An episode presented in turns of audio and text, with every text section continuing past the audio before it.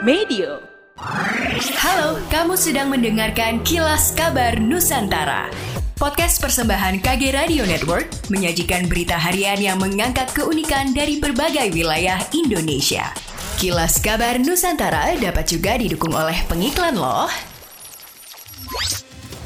Pemerintah Provinsi Sulawesi Utara bersama dengan BPJS Ketenagakerjaan Sulut menjalin koordinasi dalam penguatan dan keberlangsungan program-program perlindungan bagi pekerja yang ada di daerah ini. Denny Mangala, asisten satu Pemprov Sulut mengatakan, selain program perlindungan bagi pekerja lintas agama dan pekerja rentan, Pemprov kini tengah mengupayakan program perlindungan bagi ASN dengan iuran sebesar Rp10.800 per bulannya. Sementara itu, Sunar Sunardi Syahid, Kepala BPJS Ketenagakerjaan Sulawesi Utara memberikan apresiasi kepada pemerintah provinsi melalui inisiatif regulasinya dan inovasi dalam memberikan perlindungan kepada masyarakat pekerja telah memberikan dampak yang sangat besar. Sunardi menjelaskan berkat kontribusi itu maka wajar bila Sulut selama beberapa tahun terakhir diganjar penghargaan Paritrana proyek infrastruktur kerap menjadi lahan basah untuk melakukan praktek korupsi. Hal ini terlihat dari banyaknya kasus maupun temuan yang terindikasi korupsi pada sejumlah proyek infrastruktur. Khusus di Sulawesi Selatan, kasus korupsi proyek infrastruktur disebut mengalami peningkatan. Demikian seperti disampaikan Heri Murianto selaku Kepala Satgasus Pencegahan Tindak Pidana Korupsi TPK Polri saat hadir dalam kegiatan sosialisasi pencegahan korupsi bertajuk Infrastruktur Sehat Tanpa Korupsi di ruang Rapim Kantor Gubernur Sulawesi Selatan.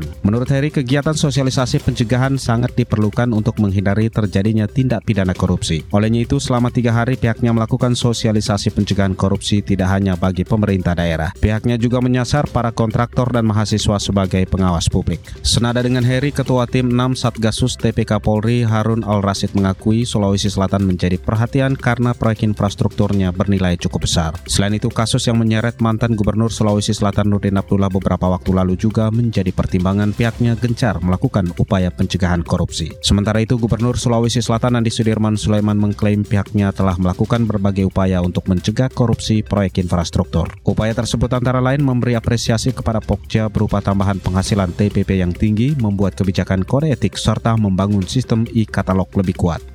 Kinerja ekonomi Sulawesi Selatan tercatat tumbuh 5% pada triwulan kedua tahun 2023. Badan Pusat Statistik BPS mencatat lapangan usaha pertambangan dan penggalian menjadi sumber pertumbuhan ekonomi terbesar hingga 20,7 persen. Kepala BPS Sulawesi Selatan Arianto mengatakan wilayah ini masih cukup baik untuk sektor pertambangan dengan adanya tambang nikel yang ada di Luwu Timur. Dia menyebutkan produksi nikel salah satu perusahaan di Sulawesi Selatan mencapai 16.900 metrik ton. Kondisi ini mendorong tingginya nilai ekspor dari komoditas komoditas tersebut dan mempengaruhi kuatnya sektor pertambangan Sulawesi Selatan sehingga mampu memberi andil paling besar terhadap perekonomian. Arianto menambahkan pada triwulan kedua ini hampir semua lapangan usaha di Sulawesi Selatan mengalami pertumbuhan, kecuali jasa keuangan dan asuransi yang mengalami kontraksi 0,78 persen. Selain pertambangan dan penggalian, lapangan usaha lain yang mengalami pertumbuhan tertinggi yaitu jasa lainnya yang tumbuh 17,79 persen. Administrasi pemerintah tumbuh 15,16 persen. Kepala BPS Sulawesi Selatan Selatan Arianto menjelaskan struktur PDRB Ekonomi Sulawesi Selatan. Lapangan usaha yang mendominasi yakni pertanian, kehutanan, dan perikanan sebesar 23,23